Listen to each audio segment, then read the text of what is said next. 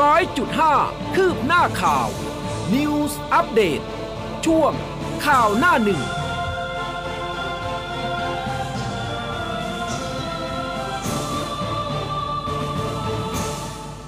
อรุณสวัสดิ์คุณผู้ฟังค่ะ ต้อนรับเข้าสู่เช้าวันจันทร์นะคะ 2 พฤษภาคม 2565 นะคะ เช้าวันนี้ คุณผู้ฟังอยู่กับอุ้มกัสมาค่ะครับ และผมภูเบศสุนีครับอรุณสวัสดิ์คุณผู้ฟังทุกทุกท่านเลยค่ะนะครับขอจัดระเบียบหน้ากากสักนิดนึงนะคะรู้สึกว่าเอ๊ะทำไมหน้าดิฉันใหญ่ขึ้นหรือว่าหน้ากากมันเล็กลง ใช่ครับ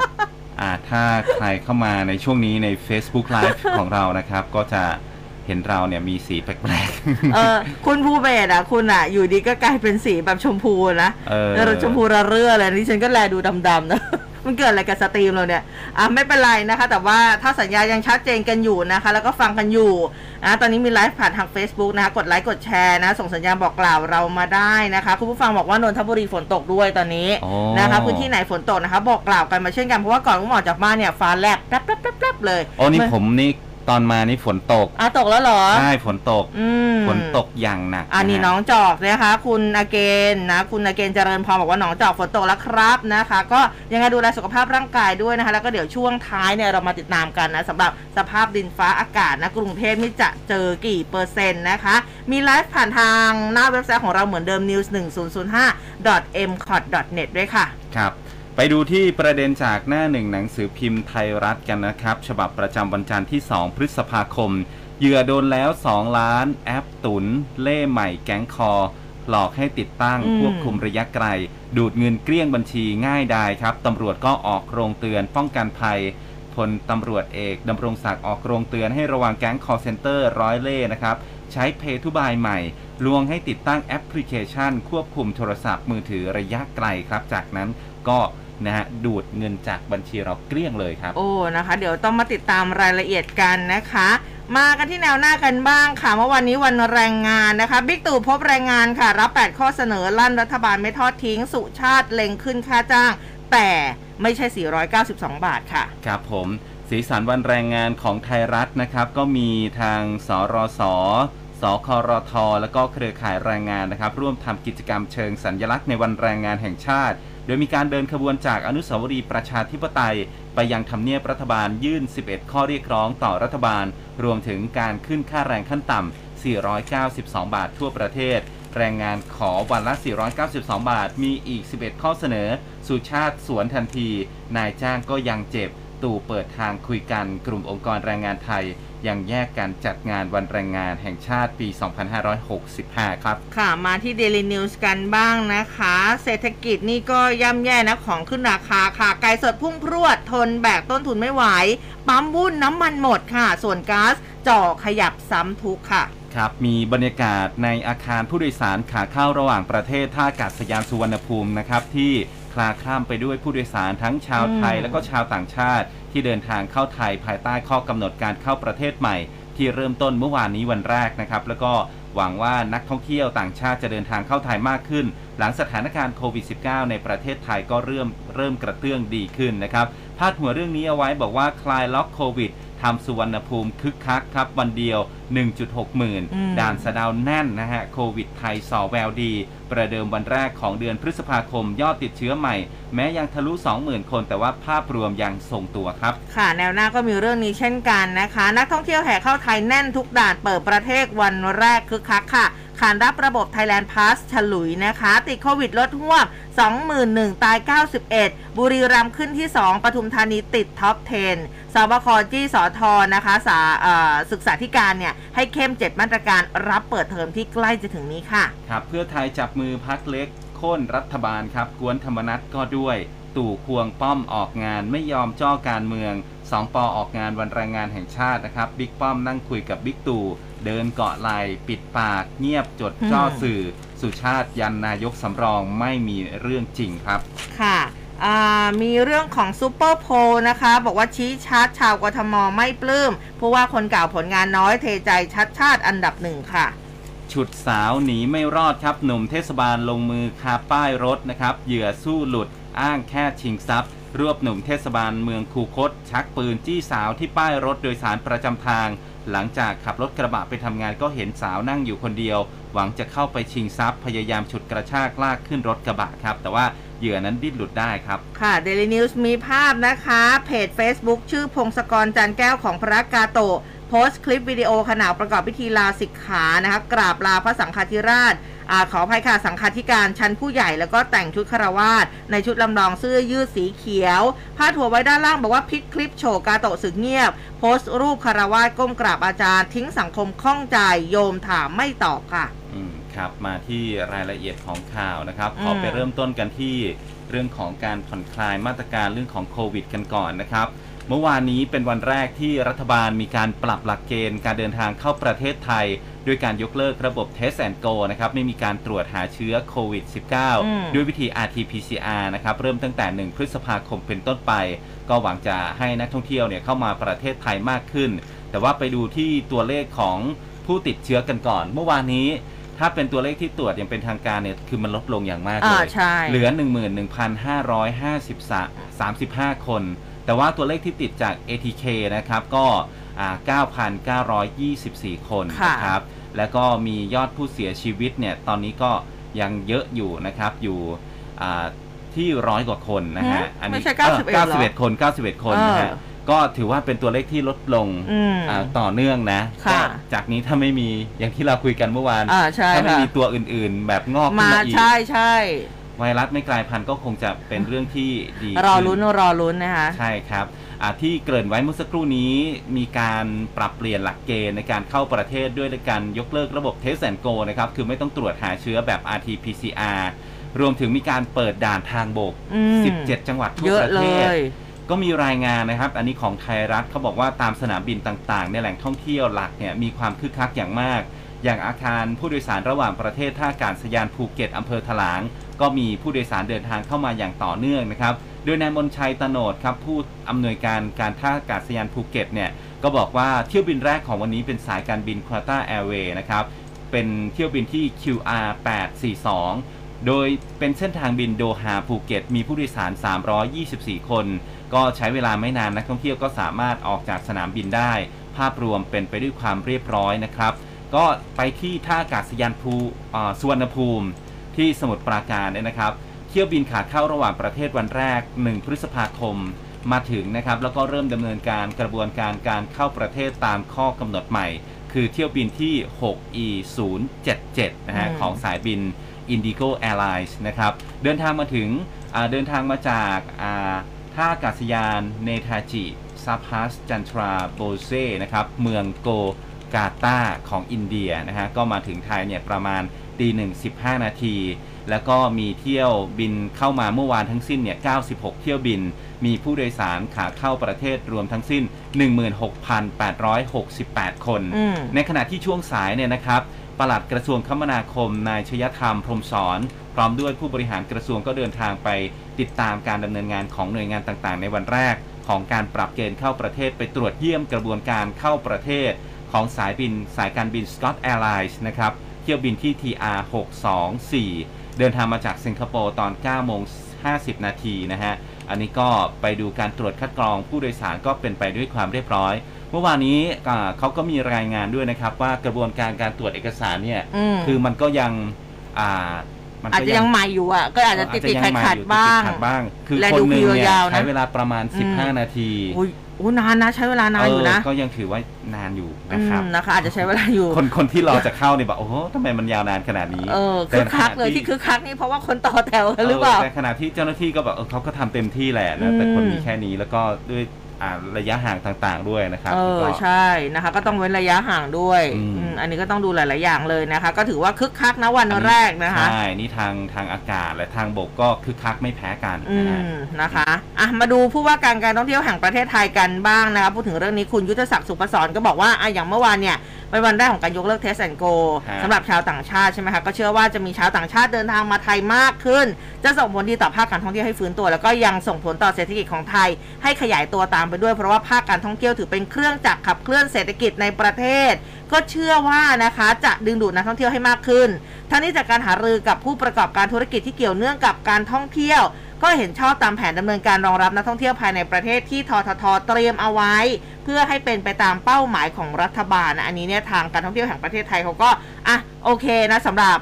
ต่างชาติเข้าไทยเพิ่มก็จะทำให้เศรษฐกิจมันโตขึ้นนะคะ ก็เถอะไปที่รัฐมนตรีว่าการกระทรวงการท่องเที่ยวและกีฬาคุณพิพัฒน์รัชกิจประการก็บอกว่ากระทรวงเนี่ยเตรียมเสนอที่ประชุมศบคในช่วงเดือนนี้นะคะพฤษภาคม ให้พิจารณายกเลิกระบบ Thailand Pass ตั้งแต่ 1 มิถุนายนเป็นต้นไป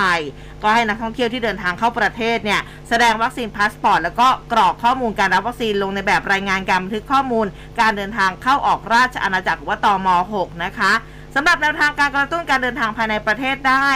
มีการหารือร่วมกับสำนักงานสภาพัฒนาการเศรษฐกิจ และสังคมแห่งชาติหรือว่าสภาพัฒน์เพื่อขอต่ออายุโครงการเราเที่ยวด้วยกันเฟส 5 เบื้องต้นกระทรวงเขาพยายามที่จะผลักดันให้มีสิทธิ์ห้องพักขั้นต่ำประมาณสัก 1 ล้านห้องนะคะแล้วก็อาจจะมีจำนวนสิทธิ์ที่มากขึ้น หากรัฐบาลมีการสนับสนุนงบประมาณเพิ่มเติม โดยจะเริ่มต้นโครงการตั้งแต่ 1 มิถุนายนไปจนถึง 30 กันยายนอืมอืมนะคะอันนี้ก็ต้องรอมาติดตามว่าสบคจะอนุมัติหรือเปล่า ครับค่ะณผู้ฟังเคยถามเราเข้ามาเรื่องว่าของความคืบหน้าวัคซีนสัญชาติไทย อ่า ไปถึงไหนยังไงใบยาแล้วเหรอหรืออะไรใช่ใบยาอ่านนะครับก็ตอนนี้มีความคืบหน้าในการพัฒนาวัคซีนแล้วนะครับ ผู้ช่วย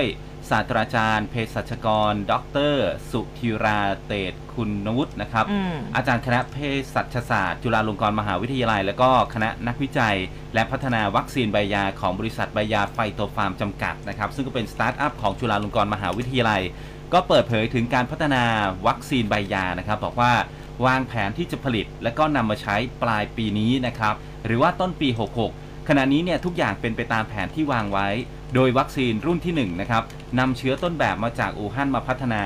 มีการทดสอบในมนุษย์ระยะที่ 1 แล้ว ตั้งแต่เดือนมีนาคม 65 ผลการทดสอบเบื้องต้นพบว่ากระตุ้นภูมิคุ้มกันได้ดี ขณะนี้อยู่ระหว่างการปรับขนาดที่เหมาะสม โดยจะทดสอบปริมาณโดสที่แตกต่างกันในอาสาสมัคร เพื่อหาปริมาณโดสที่เหมาะสมและก็ปลอดภัย คาดว่าจะเริ่มทดสอบในมนุษย์ เพื่อหาโดสที่เหมาะสมประมาณปลายอ่าประมาณเดือนกรกฎาคมถึงสิงหาคมนี้นะครับ ในขณะเดียวกันเนี่ยทีมวิจัยก็พัฒนาวัคซีนรุ่นที่ 2 คือนำเชื้อต้นแบบจากอู่ฮั่นเช่นกัน แต่ว่าเพิ่มสารกระตุ้นภูมิอืมซึ่งเป็นสารกระตุ้นที่พบว่ากระตุ้นภูมิในสัตว์ได้ดี จึงนำมาพัฒนาในมนุษย์ว่าสารนี้เนี่ยมันกระตุ้นภูมิในอ่ามนุษย์ได้ด้วยหรือไม่นะครับ ในภาพรวมเนี่ยดูแล้วก็ได้ผลดี แต่ว่ากำลังหาขนาดโดสที่เหมาะสมกับมนุษย์อยู่นะครับ เพื่อความปลอดภัยและให้ภูมินั้นมันอยู่ได้นานที่สุดนะครับ เพราะว่าคนคงไม่อยากจะฉีดวัคซีนกันบ่อยอืมๆทั้งนี้การทดสอบวัคซีนใบยา เขาจะมีการรับอาสาสมัครที่มีสุขภาพแข็งแรง ไม่เคยติดเชื้อโควิด -19 มาก่อน เราสามารถที่จะหาอาสาสมัคร มาช่วยทดสอบวัคซีนของเราได้ ส่วนตัวก็คิดว่าการคนการที่คนไม่มารับวัคซีนไม่ใช่เพราะว่าเข้าไม่ถึง แต่ว่าต้องการวัคซีนที่ดีและก็ปลอดภัยที่สุด ซึ่งวัคซีนที่ผลิตจากใบพืชนะฮะอาจจะเป็นทางเลือกหนึ่ง เชื่อว่าโควิด -19 คงจะอยู่กับเราไปอีกนาน ดังนั้นการผลิตวัคซีนขณะนี้นะฮะก็ต้องปรับตามสถานการณ์ ทีมวิจัยก็ต้องพัฒนาตลอดเวลาไม่หยุดพักอืมส่วนตัวนะครับอ่า ท่านก็มองถึงความยั่งยืนระยะยาวนะครับ คือการผลิตวัคซีนที่ปลอดภัย แต่ว่าต้องใช้เวลาเพื่อความมั่นใจว่าจะได้วัคซีนที่ปลอดภัยและก็ดีที่สุดนะครับ อืมนะคะ อันนี้ก็เป็นพัฒนาการของวัคซีนอืมของบ้านเราที่ปหลายลายปีๆคนก็นี้ติดตามกันอยู่นะอืมครับนะคะ ก็น่าจะเขาเรียกว่ายังไงดีอะการพัฒนาก็น่าจะทัน เจ้าเหล่าอ่าเหล่าตัวแพร่พันธุ์วัคซีนต่างๆเหล่าเหล่าอสูรนะเราเรียกแบบนี้ได้ไหมเราเออเหล่าอสูรเหล่าอะไรแบบร้ายนี้ เออเหล่าร้ายเราจะต้องมาพิทักษ์กันเนี่ยนะคะอะ แวะไปเดนมาร์กกันบ้างนะคะ ฮะ อยู่ดีก็พาคุณผู้ฟังขึ้นเครื่องไปเดนมาร์กนะคะ ซึ่งสำนักข่าวต่างประเทศเขารายงานนะ บอกว่าเดนมาร์กกลายเป็นประเทศแรกเลยที่ยุติโครงการฉีดวัคซีนป้องกันโควิด -19 นะเอาเหรอฮะ เออ นะเขาให้เหตุผลว่าเป็นเพราะว่าปัจจุบันทางประเทศของเขาเนี่ย สามารถคุมการแพร่ระบาดได้แล้วนะคะ หน่วยงานด้านสุขภาพของเดนมาร์กค่ะ บอกในแถลงการณ์นะ บอกว่าฤดูใบไม้ผลิมาถึงแล้ว ประชาชนในเดนมาร์กได้รับวัคซีนอย่างครอบคลุมแล้ว แล้วก็การแพร่ระบาดก็ควบคุมได้แล้วเช่นกันนะคะ แล้วก็บอกว่าทางหน่วยงานก็ จะยุติโครงการฉีดวัคซีนป้องกันโควิด อย่างครอบคลุมสำหรับฤดูกาลนี้ โดยจะไม่มีการเชิญชวนประชาชนไปฉีดวัคซีนอีกตั้งแต่ 15 พฤษภาคมเป็นต้นไป แต่ว่าอย่างไรก็ตามทุกคนก็สามารถไปฉีดวัคซีนจนครบโดสได้ คือใครในประเทศเขายังไม่ครบโดสก็ไปทยอยฉีดได้แต่คือเขาบอกว่าเออหลัง 15 เนี่ยเขาไม่ฉีดแล้วนะเขาคิดว่าแบบประเทศเขาโอเคแล้วนะคะ ก็เออถือว่าแบบเป็นประเทศแรกนำร่องเลยนะ เอโออเคนะจริงๆเราก็อยากแบบได้ยินแบบนี้ในบ้านเราเราก็ไม่เหมืออยากนกันฉีดหรอกนะฮะเออแต่ว่าเราก็ต้องฉีดนะฮะเออนะคะฮะทีนี้เนี่ยเรื่องของ ATK กันหน่อย ATK เอาอาวุธคู่เนี่ยกายเราหมดแล้วตอนเนี้ยอาวุธคู่กายนะครับ ทางด้านของนายแพทย์เจเดตธรรมทัศน์อารีครับเลขาธิการสปสช บอกว่าตอนนี้นะครับสปสชเนี่ยเขามีการแจกชุดตรวจ ATK สำหรับประชาชนทุกสิทธิ์นะครับที่เป็นกลุ่มเสี่ยงติดเชื้อโควิดอืม -19 รอบที่ 2 คือตั้งแต่มีนาคมที่ผ่านมาจนถึงวันที่ 1 พฤษภาคมนะฮะ รวม 62 วัน ตอนนี้กระจายชุดตรวจ ATK ให้กับประชาชนแล้วกว่า1ล้าน6แสนชุดนะครับอืมก็เป็นชุดตรวจนะครับอ่าอ้ออันนี้กว่าจากเป๋าตังค์หรือเปล่า ไม่ไม่ไม่คือกระจายให้ประชาชนเนี่ยกว่าล้านหกคนอืมนะแต่ว่าชุดตรวจเนี่ยสี่ล้านหกชุดอ่าโอ้คือคนหนึ่งได้ไปสองชุดใช่ไหม ค่ะใช่ใช่ที่คยเวลาด้ไปขอใช่เออใช่ก็อันนี้คือการลงทะเบียนผ่านแอปเป๋าตังค์นะครับ ก็ขอรับที่เจ้าหน้าที่ที่ดำเนินการ เนื่องจากว่าอ่าไม่มีแอปเป๋าตังค์เนี่ยมี 43,000 กว่าคนนะครับอะคือคนที่แบบเฮ้ยฉันมีอาการ แต่ว่าฉันไม่มีแอปนี้อืมแล้วก็ไปประเมินอาการที่หน้าร้านขายยานะครับค่ะในจำนวนนี้ก็มีการแจ้งผลการตรวจในระบบแล้วนะครับ 9 64,000 คน หรือว่าจำนวน 2ล้าน5แสนชุดนะครับ คิดเป็นร้อยละ 60 ก็มีผลบวกเนี่ย คือประมาณร้อยละ 3.3 นะครับ ประมาณ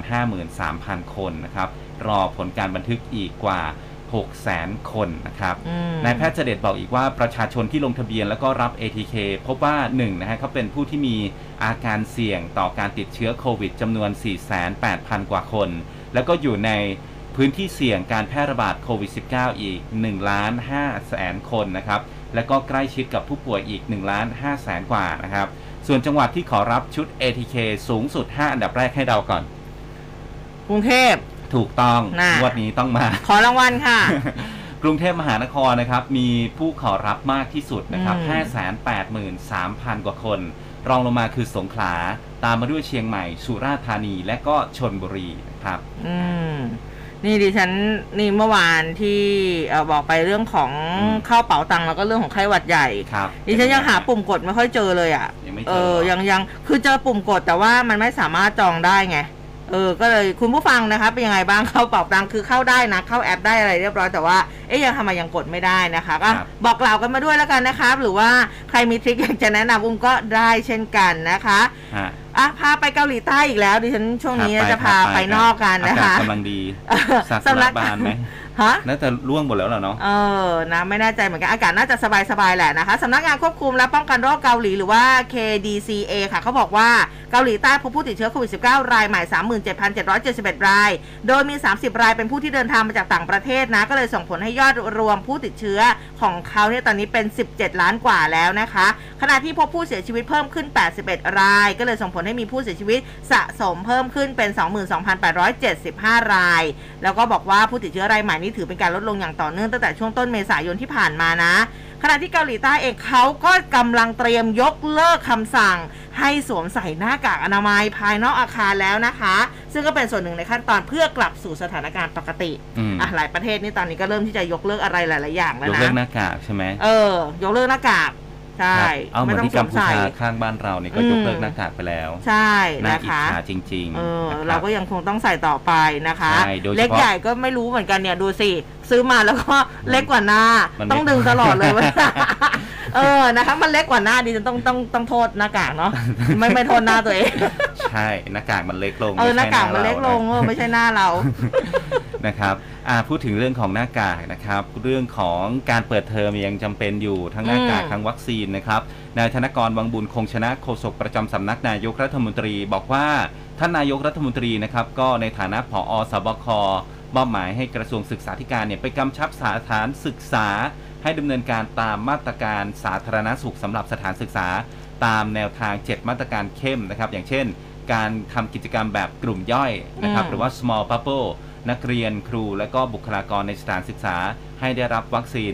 มากที่สุดนะครับ คืออย่างน้อยเนี่ยร้อยละ85 ของโรงเรียน เพื่อสร้างความปลอดภัยให้กับคุณครูนักเรียนและก็บุคลากรของโรงเรียน ก่อนที่จะมีการเริ่มเปิดภาคเรียนเต็มรูปแบบนะฮะอ่าภาคเรียนที่1เนี่ยในรูปแบบของออนไซต์กลางเดือนนี้คืออืม17 พฤษภาคมนะใกฮะล้อย่าแล้วงที่ใกมีล้แล้วอย่างที่มีประกาศหน้าก่อนฝนหน้าปุ๊บนี้นี่ก็เปิดเทอมปั๊บเลย ใช่นะฮะอะ เตรียมตัวนะฮะ เตรียมตัวใช่สิเนี่ยคุณผู้ฟังเนี่ยรายงานมาอุดมสุขฝนตกมากเออฝนตกหนักมากครับนะคะตอนนี้เหรอฮะ หลายพื้นที่ใช่สุพรรณตอนนี้ฝนตกหนักมากที่อำเภอเมืองเออฝนตกหนักที่เทพารักษ์สมุทรปราการนะคะโอ้โหเยอะมากลาดอ่าลาดพร้าวนี่คุณชุมชนบอกว่าฝนตกเบอร์หนึ่งเบอร์หนึ่งเออเบอร์หนึ่งลำลูกกาฝนตกหนักทั้งคืนเพิ่งซาเมื่อเช้าเองนะคะครับคุณสาสิมานี่บอกว่าคืออากาศนี่สบายๆเลยนะ 23 องศาอืมเอออุบลราชธานีเอง อุบลนี่ฝนก็ตกหนักเหมือนกันนะคะครับเอาเป็นว่าช่วงนี้ก็ต้องดูแลสุขภาพร่างกายกันด้วยนะคุณผู้ฟังฮะเดี๋ยวผมเข้ามาดูเรดาร์ตรวจฝนนะคอะรับเป็นผู้เบรกพยากรณ์ซิอะแป๊บหนึ่งช่วงช่วงนี้นี้ก็จะมีฝนเล็กน้อยถึงหนักนะฮะปกคลุมบริเวณกรุงเทพนครปฐมสมุทรสาครสมุทรปราการฉะเชิงเซาปทุมธานี คือมันจะมีผลอ่าประมาณ 30 นาทีถึง 2 ชั่วโมงข้างหน้านะครับโอ้ยตอนนี้ก็มีแนวโน้มจะคงที่อยู่ในพื้นที่กรุงเทพนครปฐมสมุทรสาครแล้วก็สมุทรปราการนะครับอืมโอ้เนี่ยนี่คุณเล็กเพิ่มเกียร์บอกว่าอ่างศิลาฝนกำลังสนเอ่อกระหน่ำซัมเมอร์เซลเออนะคะ สารยาฝนตกอีกแล้วนะคะ กำลังตกสนุกกันเลยเออนะหฮะลายๆคนนะคะ ประชานุกูลนี่ฝนก็ตกแรงนะว่ามินบางกะปิฝนก็ตกอะเราอยู่ในนี้เนี่ยสมทฝนตกปะเนี่ย ตอนมาเนี่ย ไม่แน่ใจเหมือนกันคือคือมันยังไม่ตกไงตอนนี้นะอาจจะตกแล้วก็ได้ อืมใช่นะคะ ยังยังไม่ค่อยได้ยินเสียงอะไรนะคะอะมาฟังข่าวกันต่อนะคะ ก็เรื่องของสินค้าแพงอืมยังคงเป็นอะไรที่ต้องติดตามโดยเฉพาะคือเมื่อวานนี้เนี่ยก็เป็นวันแรงงาน ผู้สื่อข่าวเขาเลยมีการลงไปพื้นที่ไซต์งานเลยนะ เออไปสัมภาษณ์คนงานก่อสร้างบริเวณตำบลบ้านใหม่อำเภอเมืองจังหวัดนครราชสีมา คุณสุริยาศักดาเดชอายุ 42 หนึ่งในผู้ใช้แรงงานก่อสร้างนะคะครับที่นครราชสีมาก็บอกว่า ทุกวันนี้รายได้ของตัวเองแล้วก็เพื่อนร่วมงานที่มีอาชีพก่อสร้างค่อนข้างที่จะต่ำมาก สวนทางกับสิ่งของอุปโภคบริโภคที่ปรับตัวสูงขึ้นทุกอย่างทำให้เกิดความไม่สมดุลระหว่างรายได้กับรายจ่าย การใช้ชีวิตก็ยากลำบากมากขึ้นด้วย เพราะเงินที่ได้มาเนี่ยเอ่อเขาบอกว่ายังเท่าเดิม แต่ว่าการกินการใช้ต้องใช้เงินซื้อมาด้วยราคาที่แพงขึ้น ขณะที่สินค้าบางอย่างนะที่ไม่เคยขึ้นราคาเลยนะก็ขึ้นอย่างมาม่าอะอันนี้เห็นไหมอืมบอกแล้วว่าจำเป็นปลากระป๋อง ซึ่งเป็นอาหารแสนประหยัดที่คนงานมักจะนิยมซื้อมาทำอาหารกินกันในแคมป์คนงาน ตอนนี้ก็ราคาสูงขึ้นทุกอย่าง ประกอบกับค่าน้ำมันค่าแก๊สหุงต้มค่าวัสดุก่อสร้างก็พาเรทกันขึ้นราคากันหมด ตอนนี้ค่าจ้างรายวันแทบจะไม่เหลือเก็บ แค่ใช้ประทังชีวิตไปวันๆได้ก็เก่งมากแล้ว หลายคนที่สมาชิกในครอบครัวตกงานก็ขาดรายได้ต้องไปกู้หนี้ยืมสินจากธนาคารบ้าง จากเพื่อนบ้านบ้างเพื่อมาใช้จ่ายให้ครอบครัวอยู่รอดในสภาวะเศรษฐกิจแบบนี้ ตอนได้ข่าวว่าผู้ใช้แรงงานทั่วประเทศอยากจะให้รัฐบาลปรับค่าแรงขึ้นเป็น 492 บาท ซึ่งตัวเองก็เป็นหนึ่งในนั้น คืออยากให้เป็นแบบนั้น แต่ว่าดูเหมือนว่ารัฐบาลน่าจะทำไม่ได้ จะด้วยเหตุผลอะไรก็ตาม ถ้าปรับค่าแรงขึ้นไม่ได้ถึง 492 บาท ก็ขอให้ปรับขึ้นมาสัก 400ถึง450 บาทก็ยังดีนะ แต่ก็ขอให้ไปปรับราคาสินค้าอื่น ๆ ที่ส่งผลกระทบต่อชีวิตความเป็นอยู่ของแรงงานก็ได้ ขอใช้โอกาสเนื่องในวันแรงงาน ให้ผู้บริหารประเทศได้รับรู้ถึงความเดือดร้อนของแรงงานด้วยอืมฝากไปถึงลุงตู่ ฝากไปถึงท่านนายก เออนะคะโอเค ว่าแบบขอขอขอนิดนึงได้ไหมอะไรคแบรับบนี้ อ่าลุงพูดถึงลุงตู่นะฮะท่านนายกรัฐมนตรี เมื่อวานนี้มีการกล่าวคำปราศัยเนื่องในโอกาสวันแรงงานแห่งชาติอืม ประจำปี 2565 นะครับ บอกว่าเพื่อเป็นขวัญกำลังใจให้กับผู้ใช้แรงงานทุกคน ก็พูดผ่านสถานีโทรทัศน์แห่งประเทศไทยเนื้อหาสรุปดังนี้ครับ เนื่องในโอกาสวันแรงงานแห่งชาติวันที่ 1 พฤษภาคม ขอส่งความรักความปรารถนาดีมายังพี่น้องแรงงานไทยทุกคน และก็ขอขอบคุณทุกคนที่เป็นกำลังสำคัญในการพัฒนาเศรษฐกิจสังคมของประเทศไทย ให้มีความเจริญก้าวหน้า รัฐบาลก็เห็นความสำคัญของการเสริมสร้างศักยภาพแรงงานไทยในทุกมิติ ให้มีความพร้อมต่อการทำงานในศตวรรษที่ 21 จากความผันแปรทางเศรษฐกิจสังคม และก็สาธารณสุขรวมถึงสิ่งแวดล้อม โดยรัฐบาลก็ได้สนับสนุนยกระดับทักษะ และก็สร้างความสามารถด้านเทคโนโลยี ให้แก่แรงงานไทยให้สอดคล้องต่อความต้องการของตลาดแรงงานในระดับสากล พร้อมกับพัฒนาคุณภาพแรงงานไทย สู่การเป็นแรงงานที่มีฝีมือระดับสูง ขณะเดียวกันนะครับภายใต้สถานการณ์โควิด รัฐบาลก็ยังได้ขับเคลื่อนมาตรการช่วยเหลือและก็เยียวยา ให้แก่ผู้ใช้แรงงานที่ได้รับผลกระทบจากการแพร่ระบาด ทั้งแรงงานในระบบแรงงานนอกระบบ แล้วก็แรงงานกลุ่มเปราะบาง เพื่อบรรเทาความเดือดร้อนนะครับ ทีนี้อีกด้านหนึ่งที่ท้องสนามหลวงนะครับอพอจบพิธีสงฆ์ในช่วงเช้าริ้วขบวนของ ผู้ใช้แรงงานอืมก็นำขบวนเทิดพระเกียรตินะครับ ออกจากสนามหลวงไปยังกระทรวงแรงงาน ไปรอรับนายกรัฐมนตรี แล้วก็ไปยื่นข้อเสนอในวันแรงงานแห่งชาติอืมนะคเห็นรับว่ามี 8 ข้อเนาะใช่อืมนะครับ ซึ่งไปที่อ่ากระทรวงแรงงานเนี่ยท่านนายกก็ไปกล่าวสุนทรพจน์อีกนะครับค่ะก็มีสาระสำคัญบอกว่ารัฐบาลไม่เคยทอดทิ้ง และก็เอาใจใส่แรงงานทุกคนอยู่เสมอ ในฐานะที่เป็นกำลังสำคัญในการขับเคลื่อนประเทศ โดยรัฐบาลได้ให้ความสำคัญในการพัฒนาแรงงาน เพื่อให้มีรายได้เพิ่มขึ้น มีชีวิตที่ดี แล้วก็มีความสุขอย่างยั่งยืน เป็นเป้าหมายสำคัญที่จะต้องดำเนินการต่อไปนะครับ พร้อมกันทั้งการพัฒนาประเทศ พร้อมกับยืนยันว่ารัฐบาลไม่เคยทิ้ง แล้วก็เร่งพัฒนาฝีมือแรงงาน เพิ่มทักษะแรงงาน เพราะว่าวันข้างหน้าเนี่ยโลกอาจจะเปลี่ยนไปในเรื่องของการใช้เครื่องจักรเครื่องมือเป็นหุ่นยนต์กันมากขึ้น ฉะนั้นเราก็ต้องพัฒนาตัวเอง ให้สามารถทำงานกับเครื่องจักรได้ในอนาคต และก็สามารถที่จะเป็นหัวหน้าในการ คุมงานได้นะครับอืมอืมนะคะอะทีนี้เนี่ยมาดูทางด้านรัฐมนตรีว่าการกระทรวงแรงงานกันบ้างนะคะคุณสุชาติชมกลิ่นเมื่อวานนี้ ก็บอกว่ากระทรวงเนี่ยนะเร่งรัดติดตามเรื่องของการพิจารณาปรับค่าจ้างแรงงานขั้นต่ำมาโดยตลอดนะคะ ซึ่งการขึ้นค่าแรงแต่ละครั้งเนี่ย ก็จะมีคณะกรรมการค่าจ้างที่เป็นคณะกรรมการไตรภาคีสามฝ่าย มีฝ่ายไหนบ้าง มีนายจ้าง ลูกจ้างแล้วก็รัฐบาลนะคะ ตามพรบคุ้มครองแรงงานปี พศ 2551 เป็นผู้พิจารณาแล้วก็จะมีการพิจารณาเรื่องเงินเฟ้อแล้วก็ค่าครองชีพ แต่ละจังหวัดมาประกอบด้วยทางนี้ก็จะมีการประชุมคณะกรรมการค่าจ้างเพื่อพิจารณาในเดือน สิงหาคมถึงกันยายนนะคะ ในกรณีมีมติปรับขึ้นอัตราค่าจ้างขั้นต่ำ กระทรวงแรงงานเขาก็จะลงนามเสนอคณะรัฐมนตรีพิจารณาประกาศในราชกิจจานุเบกษาต่อไปนะคะอืมอันจริง ๆ เรื่องของการขึ้นค่าแรงเนี่ยมันก็เป็นอะไรที่เหมือนกับเป็นขวัญและกำลังใจในการใช้ชีวิตไงใช่ครับนะคะ ก็เถิบมาที่มาเลเซียคือของเรายังไม่ขึ้นใช่ไหมมาเลเซียเขาปรับขึ้นค่าแรง 35%รับวันแรงงานเลยนะโอ้เออนะคะนิเคอีเอเชียค่ะรายงานว่ามาเลเซียเขาเตรียมปรับขึ้นอัตราค่าแรงขั้นต่ำเป็น 1,500 ริงกิตต่อเดือน ทั่วประเทศนะคะซึ่งเป็นการปรับขึ้นถึง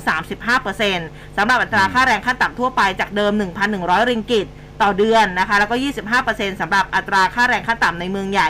57 เมือง จากเดิม 1,200 ริงกิตต่อเดือน โดยมีผลตั้งแต่เมื่อวานแล้ว 1 พฤษภาคมเป็นต้นไปนะคะ ซึ่งการปรับขึ้นอัตราค่าแรงขั้นต่ำครั้งนี้ เขาบอกว่ามีผู้ได้รับประโยชน์ราวๆเนี่ยนะ1ล้าน2แสนคน ซึ่งก็เป็นไปตามแผนของรัฐบาลมาเลเซียในการช่วยเหลือประชาชนของเขานะคะ ที่ได้รับผลกระทบจากภาวะเศรษฐกิจในปัจจุบัน ทางประธานสหพันธ์นายจ้างมาเลเซีย หรือว่า MEF เนี่ยเขาบอกว่าสมาคมมีความเห็นว่านโยบายปรับขึ้นค่าแรงขั้นต่ำครั้งนี้ สูงเกินไปครับแล้วก็จะเพิ่มความท้าทายให้กับนายจ้างนะแล้วก็ยังอาจจะส่งผลกระทบต่อการฟื้นตัวของเศรษฐกิจหลังจากนี้ด้วยนะคะอะอันนี้ก็เป็นเรื่องของเพื่อนบ้านที่นะคะบ้านบ้านเราถามว่าจะขึ้นได้ไหมนะครับอืมท่านนายกนี่บอกว่าตอนนี้กำลังหารือกันอยู่ว่า ถ้าจะขึ้นเนี่ยจะขึ้นเท่าไหร่ แล้วก็ต้องดูเรื่องอัตราเงินเฟ้อด้วยนะครับอืมและถ้าจะไม่ขึ้นเป็นเพราะอะไร อันนี้ก็ยิ่งสำคัญนะครับ เพราะว่าอ่าวันนี้เนี่ยการย้ายฐานการผลิตไปที่อื่น เพราะว่านักลงทุนจะไปดูว่าประเทศไหนนะฮะอาจจะมองว่าลงทุนอย่างง่ายกว่านะครับสะดวกกว่าอืมหรือว่าถูกกว่าหรือไม่นะครับเขาก็ไปกันหมดข้อเสนอเรื่องนี้ก็เป็นของเรื่องของคนที่เดินอยู่ข้างนอก แต่ว่าเราเนี่ยก็ต้องเอามาดูว่ามีอะไรก็ต้องเอามาคุยกันนะครับอืมแต่ก็ยัง ไม่ชัดเจนแหละนะครับ ว่าจะขึ้นให้ได้ไหมนะครับเออนะคะแต่ว่าจริงๆหลาย ๆ ปัจจัยนี่นะมันก็ทำให้แรงงานหรือว่าคนทำงานเนี่ยหมดไฟแล้วก็ลาออกกันอืมเยอะพอสมควรเลยทีเดียวนะคะ มาดูทางด้านผอสำนักสนับสนุนสุขภาวะองค์กรสำนักงานกองทุนสนับสนุนการสร้างเสริมสุขภาพ หรือสอสอสอกันบ้างค่ะ คุณพงศักดิ์ธงรัตนะ บอกว่าจากข้อมูลสายด่วนสุขภาพจิต 1323 เดือนมกราที่ผ่านมา พบไปแรงงานเนี่ยนะขอรับบริการเรื่องของความเครียด วิตกกังวลไม่มีความสุขในการทำงาน 392 รายของสายทั้งหมดเนี่ย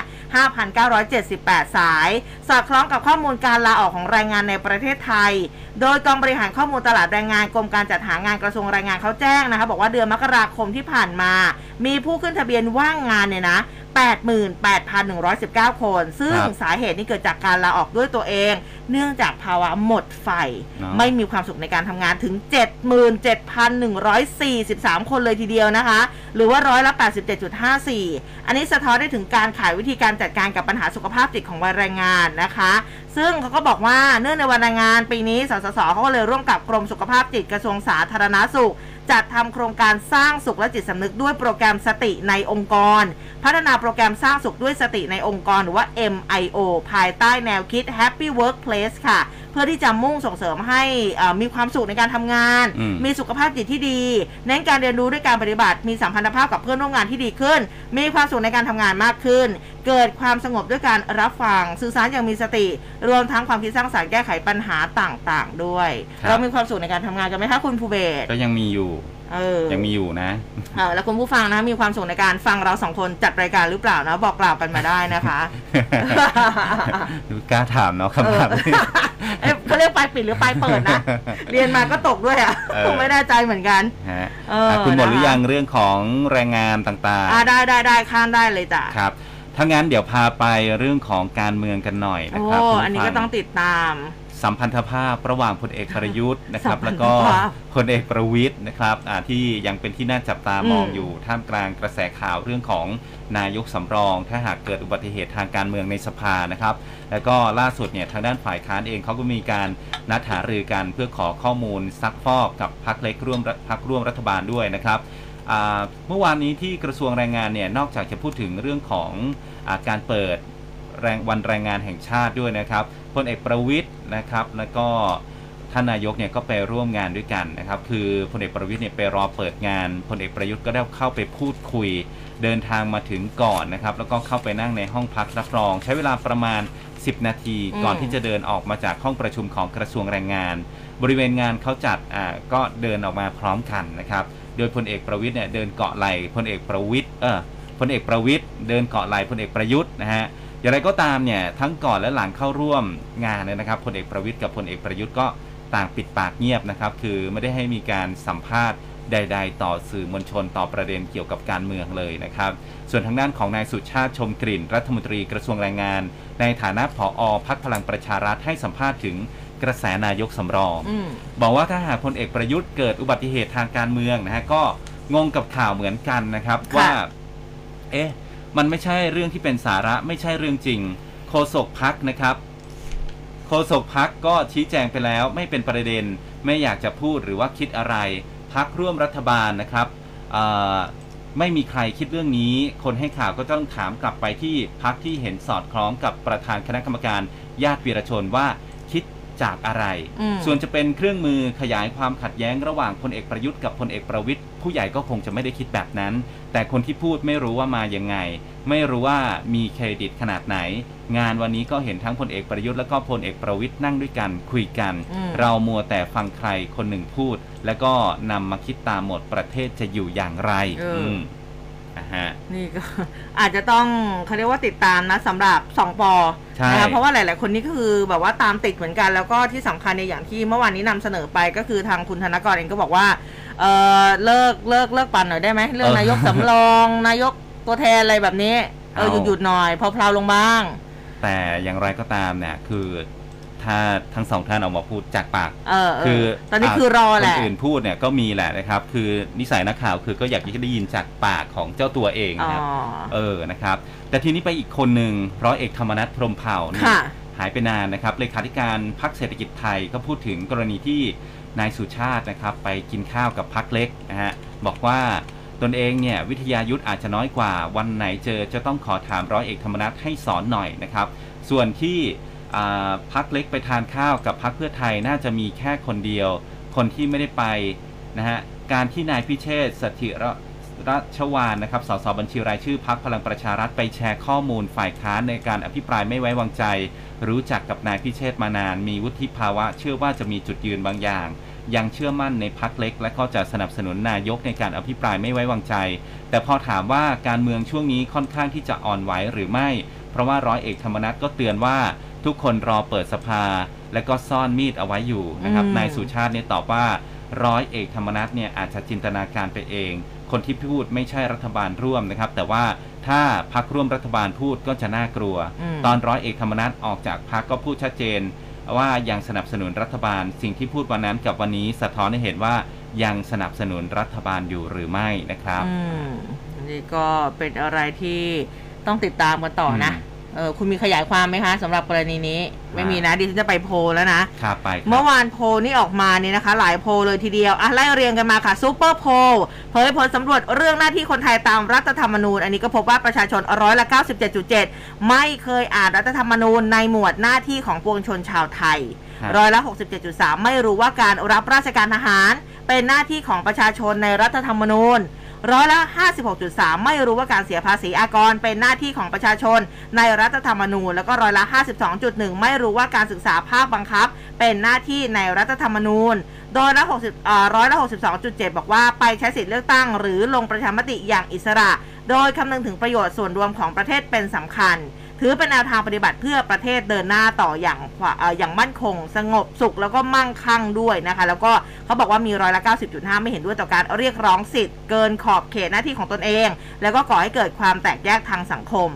กระเถิบมาที่สวนดุสิตโพค่ะเผยผลสำรวจเรื่องการเลือกตั้งผู้ว่ากทมในสายตาคนกรุงเทพ อันนี้เพราะว่าส่วนใหญ่ 82.20%ไปใช้สิทธิเลือกตั้งผู้ว่ากทมแน่นอน 82.20%นะคะ โดยคนกรุงเทพให้ความสนใจผู้สมัครอิสระถึง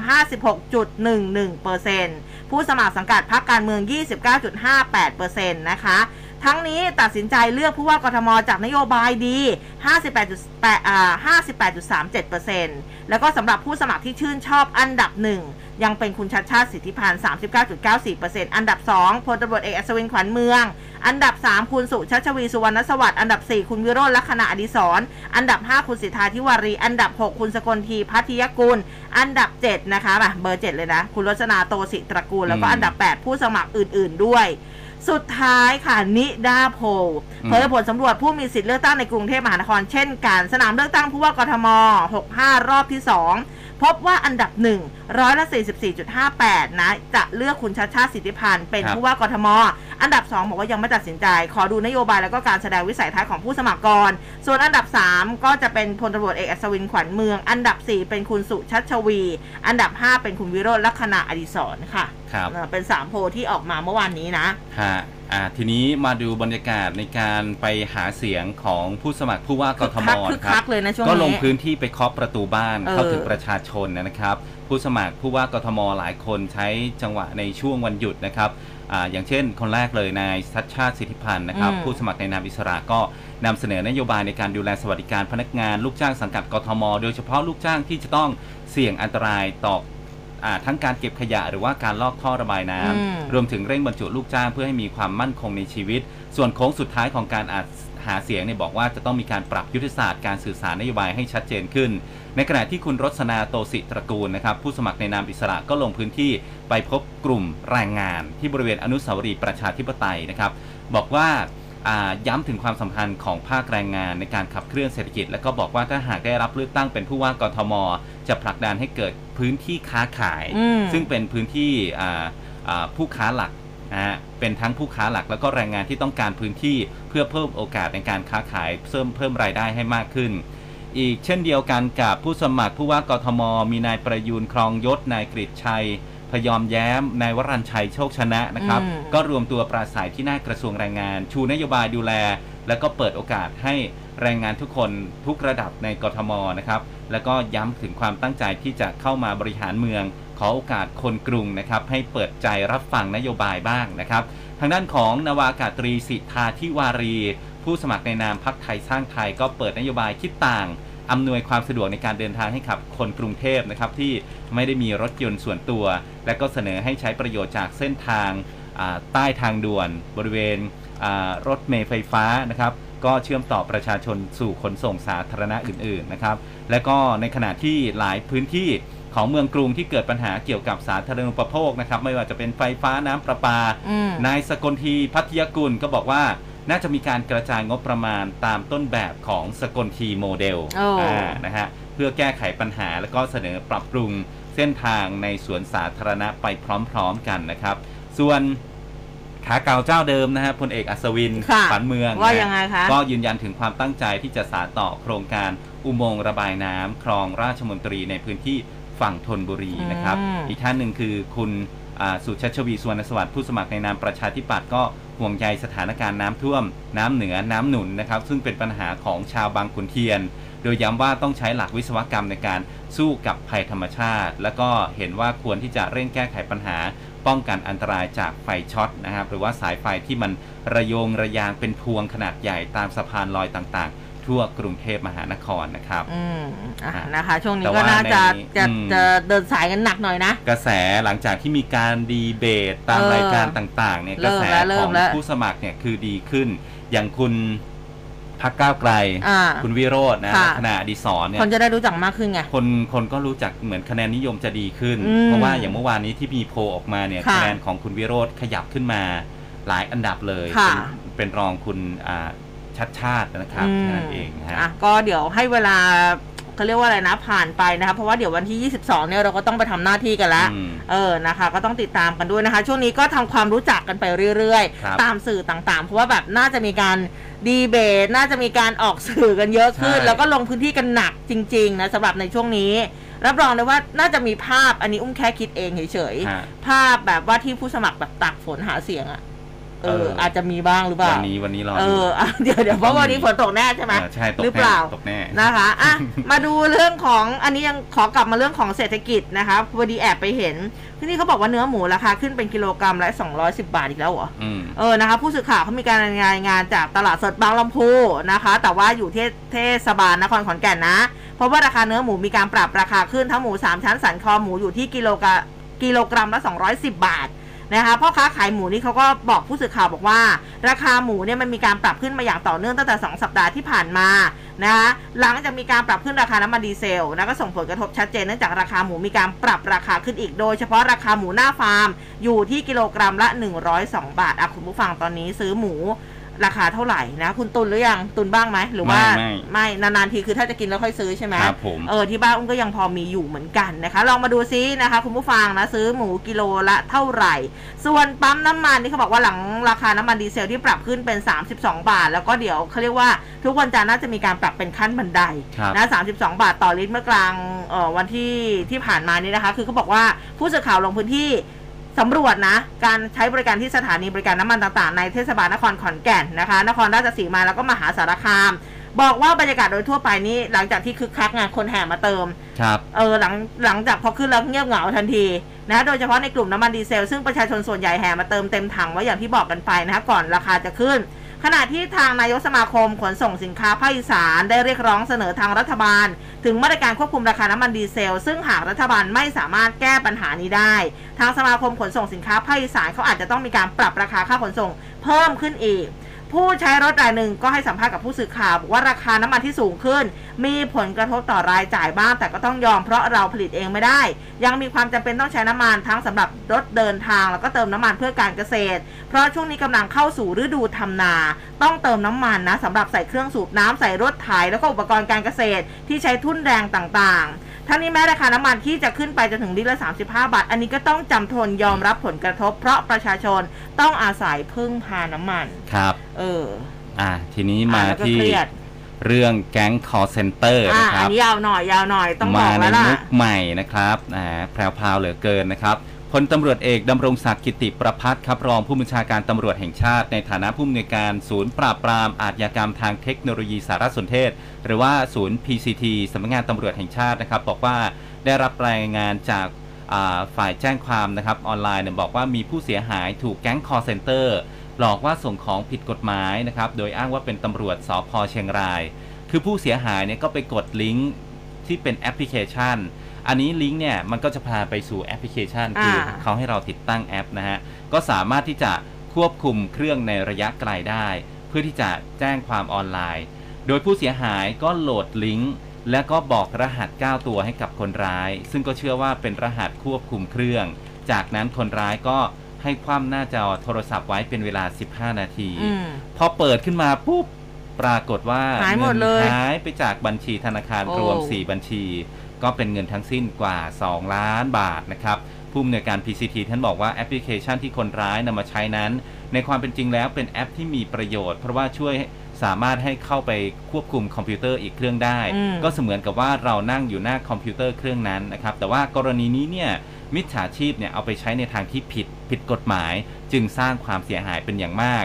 การที่จะไปควบคุมโทรศัพท์ของเราได้เนี่ยก็ไม่ต่างอะไรกับการที่เรายื่นโทรศัพท์ให้เขา อืม แต่นั่นไม่ได้หมายความว่าเงินในบัญชีเราจะหายได้ทันทีนะครับ เพราะว่าคนร้ายเนี่ยมันยังไม่รู้รหัสการทำธุรกรรมกับอ่าธนาคารของเรานะครับ ดังนั้นถ้ามีสตินะฮะไม่บอกรหัสก็ยากที่จะคนร้ายเนี่ยจะโอนเงินผ่านช่องทางดังกล่าวได้ ย้ำเตือนนะครับว่าขอให้ประชาชนอ่า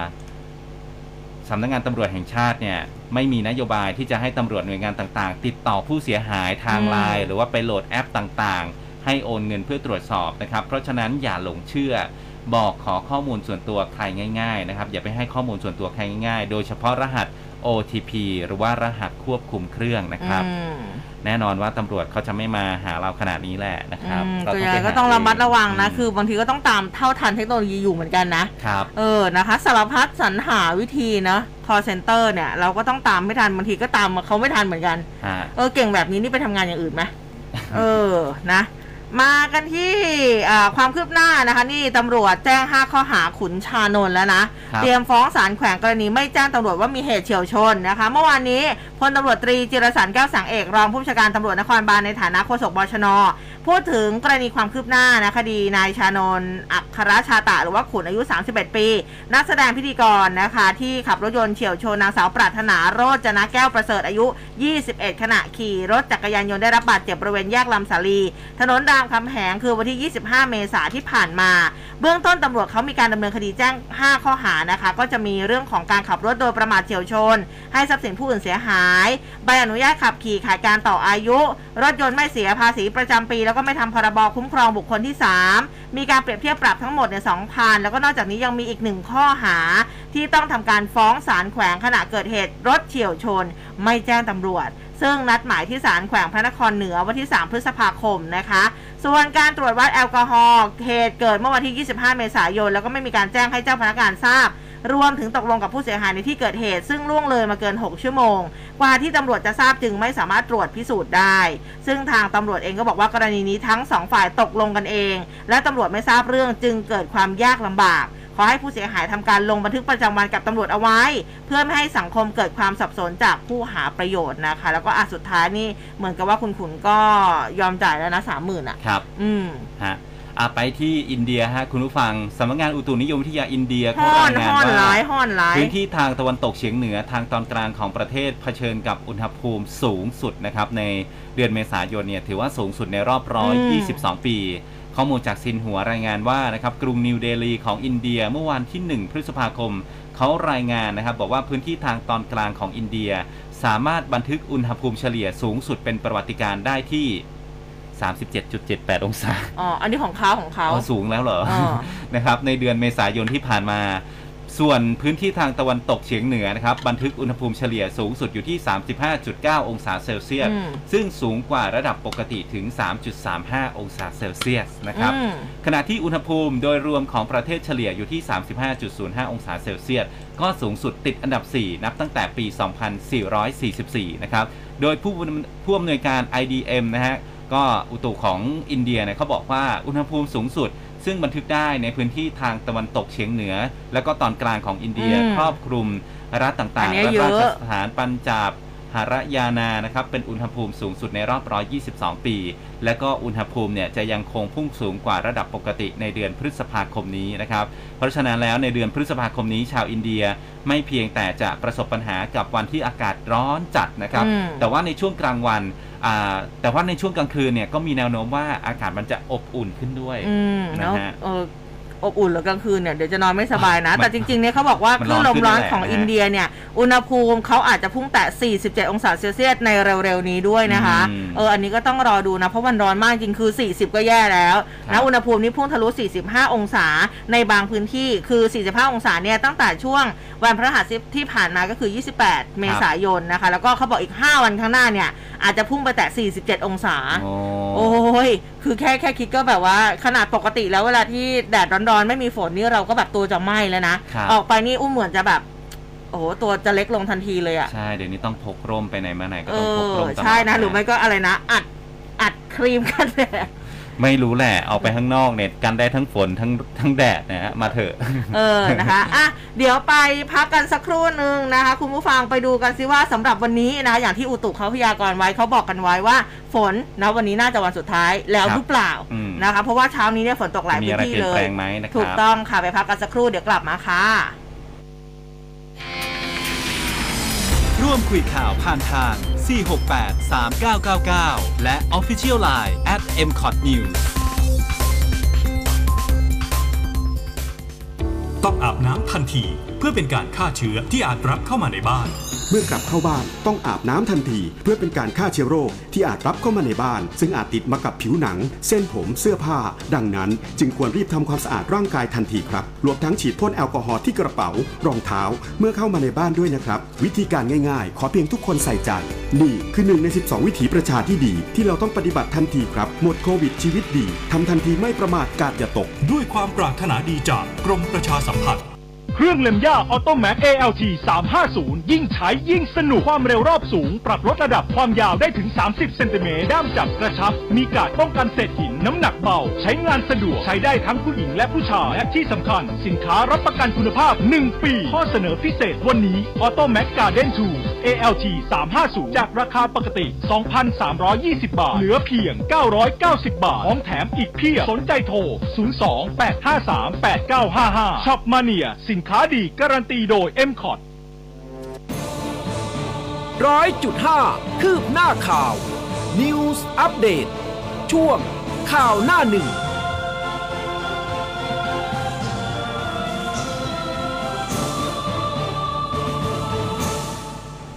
เอาละค่ะ ช่วงสุดท้ายของรายการแล้วนะคะ เราไปพูดคุยกับคุณโกศินทร์เสียงวัฒนาหัวหน้าเวรพยากรณ์อากาศกรมอุตุนิยมวิทยาในช่วง สายฟ้าพยากรณ์กันค่ะ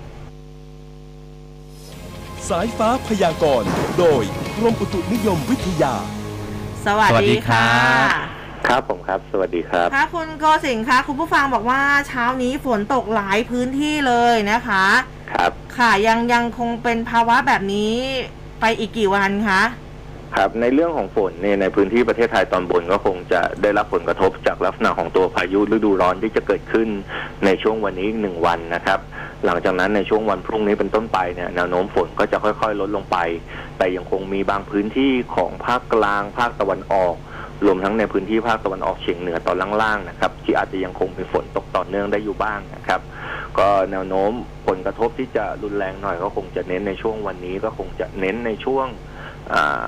ครึ่งวันนี้นะครับ ที่จะมีผลกระทบค่อนข้างเยอะหน่อย พอช่วงเย็นและค่ำไปแล้วเนี่ย ฝนก็น่าจะเบาบางลงไปช่วงเช้าๆของวันพรุ่งนี้ น่าจะมีลักษณะอากาศเอ่อคล้าย ๆ เหมือนเป็นลมลมเย็นๆโชอืยมๆมาบ้างนะครับครับ ซึ่งเช้าวันนี้ทางภาคตะวันออกเฉียงเหนือน่าจะน่าจะสัมผัสอากาศเย็นๆได้บ้างแล้วนะครับ ค่ะเอ่อแล้วอย่างกรุงเทพเองล่ะคะ วันนี้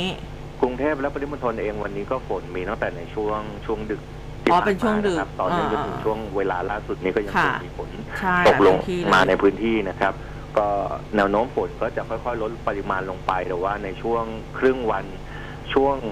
สายๆต่อเนื่องจนถึงช่วงกลางวันเนี่ยก็น่าจะยังคงมีฝนตกลงมาได้บ้างนะครับอืมแต่แนวโน้มจะค่อยๆ ลดลงไปเรื่อยๆนะครับค่ะแล้วก็ในเรื่องของเมฆวันนี้ก็น่าจะเมฆเยอะอากาศน่าจะไม่ร้อนนะครับอืมส่วนในเรื่องของอุณหภูมิช่วงเช้าวันพรุ่งนี้อาจจะมีอุณหภูมิ ต่ำสุดลดลงมาได้อีกเล็กน้อยนะครับ ก็น่าจะรู้สึกแบบเหมือนเป็นลมโชยๆ ลมเย็นๆ ได้บ้างนะครับ อืมนะคะ แล้วเอ่อทางภาคใต้เองล่ะคะสำหรับช่วงนี้ภาคใต้เองช่วงนี้ต้องระวัง เพราะว่าฝนจะเริ่มมีเพิ่มขึ้นแล้วนะครับค่ะเนื่องจากว่าหนึ่งก็คือมวลอากาศเย็นละลอกเนี่ยมันก็ขยับ ผ่านภาคกลางลงมาภาคใต้ตอนบนด้วยนะครับอืมฝนล่าล่าสุดเนี่ยก็อยู่ในอ่าวไทยตอนบน เดี๋ยวก็จะขยับไปทางพื้นที่ภาคใต้ตอนบนแถบเพชรบุรีประจวบเนี่ยฝนน่าจะเริ่มมีในช่วงช่วงเช้าวันนี้ได้นะครับอืมอ่าส่วนในพื้นที่อื่นๆเนี่ยก็จะเป็นลักษณะของลมตะวันออกเฉียงใต้กับลมตะวันออกที่จะมีกำลังแรงขึ้นมาด้วย ก็จะทำให้ภาคใต้เนี่ยมีฝนเยอะขึ้น น่าจะต่อเนื่อง เกือบตลอดทั้งสัปดาห์เลยอืนะครับมค่ะค่ะสำหรับวันนี้นี่มีอะไรอยากจะเสริมเพิ่มเติมไหมคะ เรื่องของฟ้าฝนครับ ก็ตามที่กรมอุตุนิยมวิทยาค่ะได้ออกประกาศเตือนนะครับ ว่าผลกระทบถึงวันนี้อีกหนึ่งวันก็คือวันที่สองพฤษภาคม ก็ให้ระวังในเรื่องของพายุฤดูร้อนที่จะเกิดขึ้นอืมก็พื้นที่ก็น่าจะลดลงไปแล้วนะครับ ก็จะค่ะเน้นในพื้นที่ภาคกลางภาคตะวันออกแล้วก็ภาคอีสานตอนล่างอืมๆเป็นส่วนใหญ่นะครับ แต่แนวโน้มฝนจะค่อยๆลดลงไปเรื่อยๆ แล้วก็อ่า ในเรื่องของอุณหภูมิช่วงนี้อากาศมันค่อนข้างเปลี่ยนแปลงนะครับก็อาจจะต้องดูแลรักษาสุขภาพกันด้วยนะครับ ค่ะครับค่ะวันนี้ขอบพระคุณมากนะคะ ครับ สวัสดีค่ะครับสสวัสดีครับ อันนี้ฝนตกแบบนี้นะคะ ยากขึ้น คนทำสวนแบบดิฉันเนี่ยชีวิตหนักหนาสาหัสเลยทีเดียวเวลาก็ไม่มีครับยังไงดีเลยเนี่ยปวดหลังค่ะมีมีข้อแนะนำนะครับ เครื่องเล็มหญ้าไฟฟ้า Auto Max ครับ ALT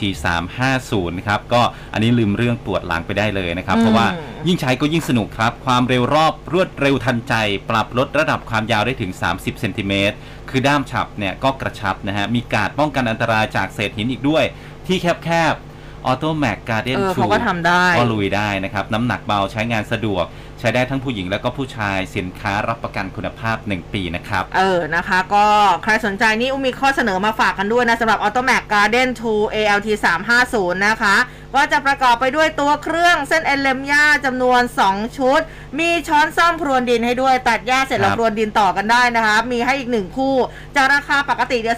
2,320 เหลือเพียง 990 บาทเท่านั้น สนใจนะคะ โทรไปได้เลย 028538955ช็อปแมเนียสินค้าดีการันตีโดย M c o t นั่นเองครับนะคะ ช่วยได้เยอะจริง ๆ ไม่งั้นเนี่ยต้องไปนั่งยองๆ ค่อยๆ ตัดตัดครับตัดโอ้ยโอดโอยอะ สภาพไม่ได้จริงๆนะ อันนี้คือแบบว่าโอ้ยใช้มือแบบปรื้ดปรื้ดปรื้ดไปได้เลยนะคะครับ ก็ต้องใช้ตัวช่วยกันหน่อยนะฮะคุณค่ะผู้ฟังนะครับ ช่วงนี้อ่าอย่างที่กรมอุตุนิยมวิทยาแนะนำนะครับ ก็เรื่องของสภาพอากาศก็ ดูแลสุขภาพ แต่ว่าเรื่องของสภาพบ้านเรือนนะครับริมบ้านข้างๆ บ้านเรา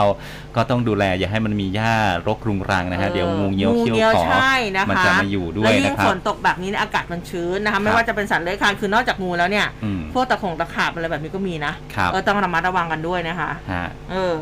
อะมาพูดถึงเรื่องของวาตภัยกันบ้างนะคะ ต่อเนื่องกันสักนิดนึงค่ะ บอกกล่าวกันสักหน่อย กรมป้องกันและบรรเทาสาธารณภัย กระทรวงมหาดไทยนะคะรายงานการเกิดสถานการณ์วาตภัยในพื้นที่ภาคเหนือ ภาคกลางภาคอีสานแล้วก็ภาคตะวันออกรวม 41 จังหวัดเนี่ยนะคะ ทะลุไป 181 อำเภอแล้วนะ 518 ตำบลกับอีก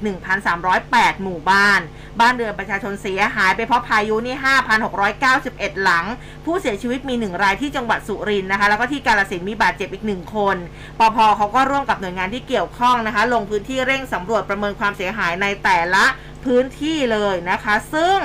เอาจริงๆเนี่ยพายุเนี่ยมันมีผลนะ นอกจากบ้านเลยเนี่ยมีผลกับช้างด้วยอืมถามว่าทำไมนะคะ ที่ผ่านมาเพจบัวบาน FC นะคะเขาโพสต์ข้อความพายุเข้าสังกะสีปลิว ตัดงวงช้าง ครับผิดขาดนะคะ แล้วก็คลิปของช้างเชือกหนึ่งชื่อพลายมงคลน้อยเพศผู้อ๋อออายุ 10 ปี มีบาดแผลที่บริเวณปลายงวงคล้ายของมีคมมีดบาดนะคะ ซึ่งในคลิปนี้บอกว่าขณะควานช้างพาช้างออกมาไลฟ์สด เกิดพายุกระหน่ำเข้ามาสังกะสีปลิวมาบาดเข้าที่งวงช้างทำให้ช้างเนี่ยนะคะกินอาหารลำบาก ควานช้างเองก็ต้องช่วยป้อน แล้วก็ตามพื้นยังมีรอยเลือดหยดจากบาดแผลอีกด้วยนะคะ สร้างความน่าสงสารเวทนากับผู้เห็นเอ่อพบเห็นด้วย แล้วก็นอกจากนี้ยังมีช้างอีกเชือกก็คือพลายชัยมงคลเพศผู้อายุ 14 ปี ได้รับบาดเจ็บถูกสังกะสีบาดเหมือนกัน ครับซึ่งเจ้าพลายชัยมงคลถูกสังกะสีบาดที่เท้าแล้วก็ลำตัว โอ้ยเอตายอละนะคะ คือแบบ เออน่าสงสารมากเลยอะนะคะ ก็แต่ว่าตอนนี้เนี่ยแพทย์เขาก็เข้าไปดูแล้วนะคะ อยู่ที่สถานพยาบาลโครงการช้างโคชอาณาจักรจังหวัดสุรินทร์แล้วนะคะ ก็ยังไงดูแลฝาบ้านกันให้ดีนะ นอกจากอืมเราจะลำบากแล้วเนี่ยอาจจะแบบว่าทำความลำบากให้กับทั้งสัตว์ แล้วก็คนอื่นๆด้วยนะคะ ใช่ครับอืมอ่าเมื่อวานนี้มีอีกหนึ่งข่าวตกไปเรื่องของอ่าการเมืองนะครับค่ะไอติมพริต ไปร่วมงานอ๋อที่กับก้าวไกลก้าวไกลไง เขาเปิดตัวนะครับในตำแหน่งผู้จัดการสื่อสาร และก็การรณรงค์นโยบายของพรรคก้าวไกล แล้วก็จะมีการปรับทัพอ่าเป็นอ่าตั้งคุณโรมเนี่ยเป็นโฆษกของพรรคด้วยนะครับ เมื่อวานนี้ก็มีงานประชุมวันก่อนเนี่ยมีการประชุมใหญ่ของพรรคก้าวไกล ก็มีการแต่งตั้งรองเลขาธิการพรรคนะครับอ่า แล้วก็ตำแหน่งต่างๆแต่ที่ที่เป็นเด่นๆหน่อยนี่ก็มีคุณรังสีมันโรมนะครับ ก็เป็นโฆษกพักก้าวไกล แล้วก็มีคุณไอติมพริตเนี่ยนะครับ อดีตผู้สมัครสสกรุงเทพของพรรคประชาธิปัตย์ก็มาเป็นผู้จัดการการสื่อสาร แล้วก็การรณรงค์นโยบายของพรรคก้าวไกลนะครับ ก็ไอติมเนี่ยบอกว่ารัฐธรรมนูญปี 60 คือปัญหาอุปสรรคในการพัฒนาทางการเมืองและก็เศรษฐกิจ ถ้าหากประเทศจะมีเสถียรภาพได้ต้องมีรัฐธรรมนูญฉบับใหม่ ที่ไม่เปิดช่องให้ศาลหรือว่าสถาบันทางการเมืองใด ๆ เปิดช่องในการรับรองการรัฐประหารนะครับ อันนี้ กรุบกริบบางช่วงบางตอนที่อืม อ่าเขาเล่ามาเล่าให้คุณคุณผู้ฟังได้ฟังกันนะครับ ค่ะ หลายพื้นที่ยังคงมีฝนตกแต่ว่าตอนนี้ฟ้าก็เริ่มสว่างแล้วนะคะ ยังไงขับรถขับรากันดีๆ มีสติในการขับรถอืม ด้วย แล้วก็อย่าขับรถเร็วนะฝากกันไว้ด้วยนะคะระวังพรุ่คนที่เดินเท้าเดินถนนด้วยนะอ่าครัอับนนี้สำคัญด้วยนะคะ ก็รักษาสุขภาพกันด้วยนะคะ เดี๋ยวพรุ่งนี้กลับมาเจออุ้มกับภูเบศได้ใหม่เวลาเดิมตีห้าจนถึงหกโมงเช้าวันนี้เราสองคนลาไปก่อนแล้ว สวัสดีสค่ะ วัสดีครับ ร้อยจุดห้าคืบหน้าข่าว News อัปเดตช่วงข่าวหน้าหนึ่ง